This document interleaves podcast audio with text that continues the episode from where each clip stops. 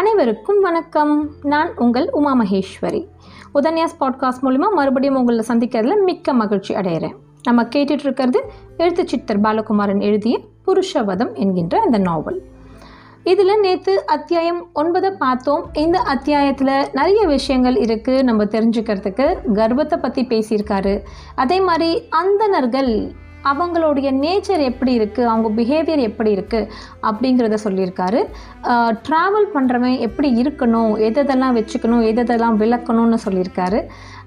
மனிதர்களுடைய நேச்சரை பற்றி நிறைய பேசியிருக்காரு. அதே மாதிரி ஒரு புத்தின்றது எப்படி இருக்கணும்?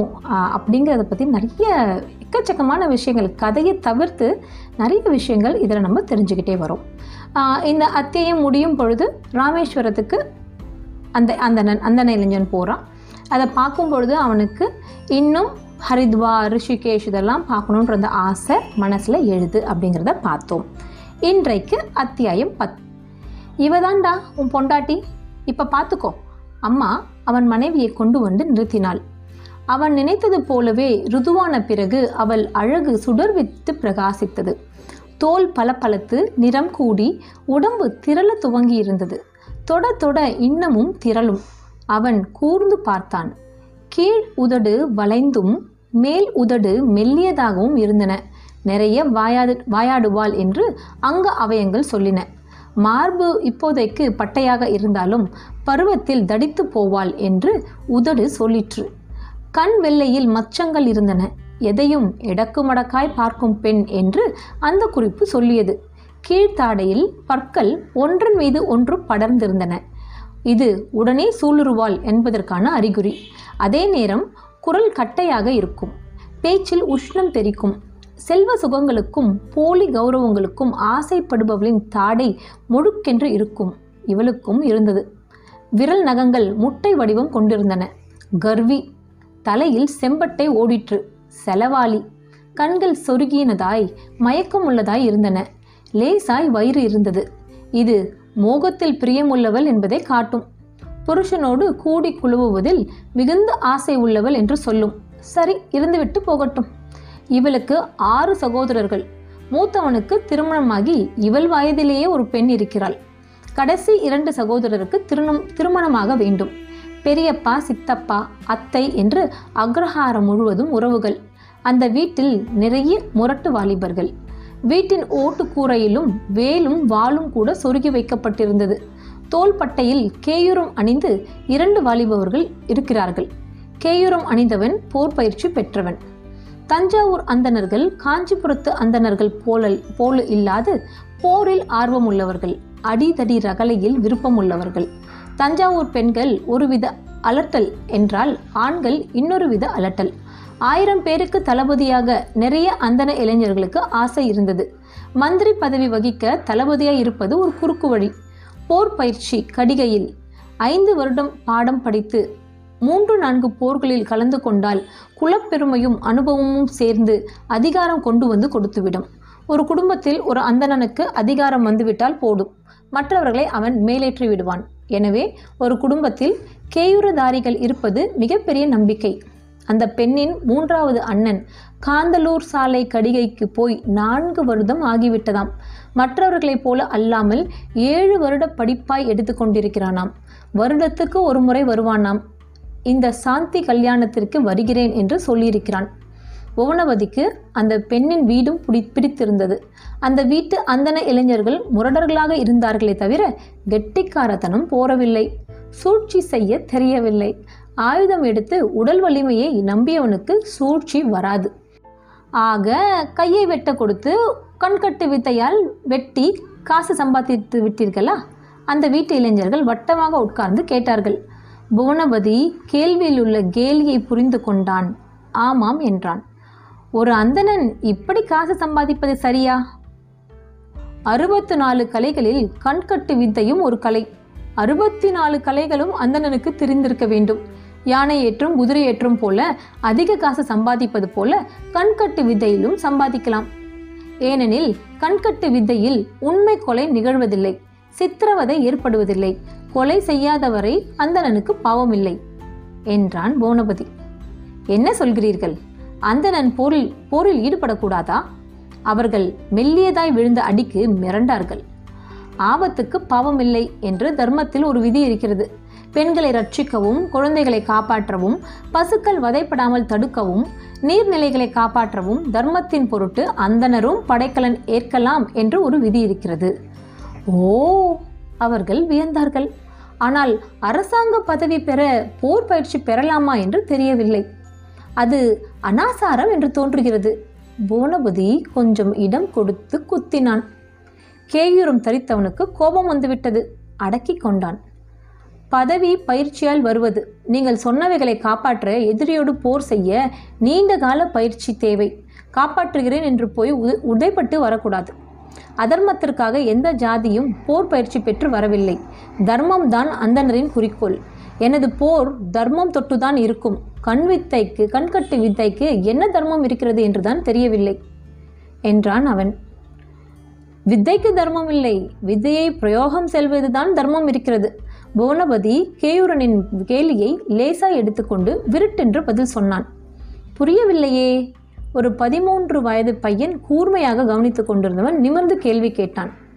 உதாரணமாக நீங்கள் எல்லோரும் அந்தணர்கள் அறம் வளர்க்கிற அந்தணர்கள். போனபதி கண் சிமிட்டினான். உங்களுக்கெல்லாம் நான் தானம் செய்ய விரும்புகிறேன். ஆளுக்கு ஒரு செப்பு காசு தர ஆசைப்படுகிறேன். ஒரு செப்பு காசுக்கு பத்து வாழைப்பழங்கள் கிடைக்கும். ஐந்து கருப்பட்டி கிடைக்கும். இருபது முழம் மல்லிச்சரம் கிடைக்கும். நிச்சயம் உங்களுக்கு உபயோகமாகும்.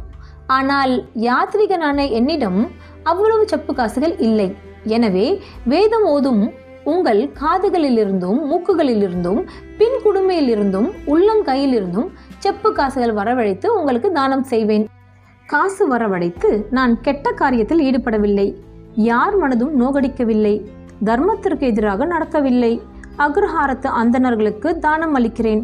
நான் கொடுத்த காசில் எல்லோரும் ஒரு துளசி மாலை வாங்கிக் கொள்ளுங்கள் என்று வேண்டிக் கொள்ளப் போகிறேன். இதுவே என் தர்மம் என்றான் அவன். இது சாத்தியமா? ஒருவன் இடைமறித்து கேட்டான். எது? தர்மம் செய்வதா? சாத்தியம்தான். பூனபதி வேண்டுமென்றே வெகுளியாய் பேசினான். நான் கேட்பது அதுவல்ல. என் குடுமையிலிருந்து காசு வரவழைப்பதை என்றான் அவன். வெகு எளிது. பிரித்யாங்கரா என்று ஒரு தேவதை. உடம்பு பெண் உடம்பு முகம் சிம்மம். சதுர்புஜம் நின்ற திருக்கோலம். அவள் மூல மந்திரம் ஜெபித்தவருக்கு செப்பு காசு வரவழைப்பது மிக எளிது பூனபதி பதில் சொன்னான். இப்போது முடியுமா? முடியும். இங்கே சாத்தியமா? சாத்தியம். செய்து காட்டுங்கள் பார்ப்போம். ஒரு பாத்திரம் வேண்டும் என்றான் பூனபதி. அடியே இங்கு வா. மூத்தவன் தன் மனைவியை கூப்பிட்டான். நம் வீட்டு பெண்டுகளை கூப்பிடு. புவனபதி கண்கட்டு வித்தை செய்ய போகிறான். ஒரு பாத்திரம் கொண்டு வா என்று கட்டளையிட்டான். முற்றத்தில் அமர்ந்து கை கால்களை சுத்தம் செய்து வான் நோக்கி நான் பிரித்யங்கராவை ஜபிக்க வேண்டும். இந்த வீட்டிற்கு அவளை வரும்படி வேண்ட வேண்டும். பிரித்யங்கரா பெண் உருவம் சிங்க முகம் சதுர்புஜம் நின்று திருக்கோலும் அவள் ஆங்காரி. அவமரியாதையை யாரும் பேசிவிட வேண்டாம். அவள் உஷ்ணமிக்கவள். அவள் இருப்பை ஒரு வெம்மையால் உணர்வீர்கள். எனக்கு ஒரு மனை கொடுங்கள். அவனுக்கு மனை போடப்பட்டது பாத்திரம் தரப்பட்டது. பாத்திரத்தில் நீர் மொண்டு மனையில் அமர்ந்து எதிரே வைத்து கொண்டான். இடுப்பு துண்டை உதறி மேலே முழுவதுமாய் போர்த்தி கொண்டான். அரை கண் மூடி ஜபம் செய்வது போல நடித்தான். கண் இடுக்கு வழியே எல்லோரையும் பார்த்தான். போர்வையை நகர்த்தாது இடுப்பிலிருந்து முடிச்சு அவிழ்த்து ஒரு கொத்து செப்பு காசுகளை இடக்கையில் எடுத்துக்கொண்டான் வலக்கையால் பாத்திரத்தில் மந்திரம் எழுதி கொண்டே இருந்தான். எல்லோரும் அவன் வலக்கையை பார்த்து கொண்டிருந்தார்கள். இடக்கையின் திருட்டு திருட்டுத்தனத்தை யாரும் கவனிக்கவில்லை. சின்ன செப்பு காசுகளை உள்ளங்கையில் அடக்கமாக எடுத்துக்கொண்டு இடுப்பு முடிச்சை சரி செய்து கொண்டு சட்டென்று தண்ணீரை வான் நோக்கி வீசினான். வருக வருக என்று தன் வலக்கையை தன் நெஞ்சில் வைத்துக் கொண்டான். வலக்கையால் பாத்திரம் எடுத்து இடக்கையில் இடுக்கிக் கொண்டான். அப் இப்பொழுது அவன் கையில் பாத்திரத்தின் விளிம்பும் செப்பு காசுகளும் இருந்தன. எழுந்து போய் அந்த சின்ன பையன் மூக்கை பலமாக திருகினான். வலக்கையில் காசை உள்ளே போடுவது போல் நடித்தான். டொக்கென்று ஒரு சொப்பு காசை இடக்கையால் விட்டான். பிரத்யங்கராதேவி வந்துவிட்டாள். அமைதியாக உட்காருங்கள். தேவையற்ற தேவதையை உரசாதீர்கள். எல்லோரும் அப்படியே அமர்ந்தார்கள். உள்ளங்கையை இதில் உதறுங்கள். பெரிய வாலிபன் வாலிபனிடம் பாத்திரத்தை நீட்டினான். அந்த வாலிபன் கையை உதற லொட்டென்று செப்பு காசு விழுந்தது. அம்மா இதில் ஒரு செப்பு காசு போடுங்கள். ஒரு பெண்மணியுடன் பாத்திரம் நீட்ட அவள் மிரண்டாள். உங்களிடம் ஒரு செப்பு காசு கூட இல்லை என்பது எனக்கு தெரியும். இருந்தாலும் போடுவது போல நடியுங்கள் என்றான். அவள் போடுவது போல பாவனை செய்தாள். லொட்டென்று செப்பு காசு விழுந்தது. கூட்டம் ஆச்சரியப்பட்டது. இன்னொரு முறை போடுங்கள். மறுபடி மறுபடியும் போடுவது போல பாவனை செய்தாள். இன்னொரு முறை காசு விழும் சத்தம் கேட்டது. அவன் குலுக்கினான். பாத்திரத்தில் காசு இருக்கும் சத்தம் கேட்டது. சட்டென்று நகர்ந்து ஒருவன் குடுமியை பிடித்து உதறினான். நாலைந்து செப்பு காசுகள் விழும் ஓசை கேட்டது. காதிலிருந்து மூக்கிலிருந்து தொப்புளிலிருந்து காசு எடுத்து எடுத்து போடுவதாய் பாவனை செய்து இடக்கையிலிருந்து ஒவ்வொரு காசாய் தளரவிட்டான். நீல பாத்திரத்தில் லொட்டு லொட்டு என்று காசுகள் விழும் சத்தம் கேட்டது. குலுக்க காசுகள் அசையும் அசைவு தெரிந்தது. அந்த வீடு வியப்பிலும் பயத்திலும் உறைந்து போயிற்று. பிரித்தியங்கரா வெம்மை மிக்கவள் அவள் இருக்கும் இடம் உஷ்ணமாகிவிடும். இந்த இடம் உஷ்ணமாவது தெரிகிறதா? சிலர் ஆம் என்று தலையாட்டினார்கள். பிரித்தியங்கராவை மிக தெளிவாய் நான் உணர்கிறேன். ஒரு இளைஞன் நாக்கு குழறி பதில் சொன்னான். பிராதா வஸ்திரம் பிரியுங்கள். கேயிரும் அணிந்தவனை நோக்கி பௌனபதி கட்டளையிட அவன் வஸ்திரத்தை தானம் வழங்குவது போல விரித்து பிடித்தான். விரித்த வஸ்திரத்தில் நிறைய செப்பு காசுகள் விழுந்தன. ஏ அப்பா அந்த அந்தன குடும்பம் வாய் பிளந்தது. எப்படி இது? என்று எல்லோரும் கேட்டார்கள். இது கண்கட்டு வித்தை. இது உண்மை காசுதானா? இல்லை சற்று நேரத்தில் மாயமாய் மறந்து விடுமா? என்றும் கேட்டார்கள். நீங்கள் செலவழிக்கும் வரை உங்களோடே இருக்கும். பிறகு மாயமாய் மறைந்துவிடும். நான் செலவழிக்கவே இல்லை என்றால்? இப்படியும் கேட்டார்கள். பிருத்தியங்கரா என்கிற தேவதை ஞாபகமாக தாயத்தாக வைத்துக் கொள்ளலாம். தவறு ஒன்றுமில்லை. அவர்கள் எல்லோரும் அந்த செப்பு காசை உரசி பார்த்தார்கள். கடித்து பார்த்தார்கள். சுண்டி பார்த்தார்கள். உள்ளங்கையில் ஏந்தி கேயூர வாலிபன் அவனிடம் நீட்டினான். தானம் கொடுத்ததை பூனபதி திரும்பி வாங்க மாட்டான். இது நான் சக்தியால் சம்பாதித்தது. இப்படி சம்பாதிப்பது தவறல்ல. ஆனால் சம்பாதித்ததை எப்படி செலவு செய்கிறோம்? எதற்கு செ சம்பாதிக்கிறோம் என்பதே முக்கியம் என்றான். புவனபதி எங்களை மன்னிக்க வேண்டும். கேயூர வாலிபன் கை கூப்பினான். தொண்டை நாட்டு அந்தணர்களின் திறமை எங்களுக்கு தெரியும். அவர்கள் கூர்மையான அறிவுள்ளவர்கள் நல்ல நிர்வாகி என்று கேள்விப்பட்டிருக்கிறோம். அடடா நாம் உறவாக போகிறவர்கள்.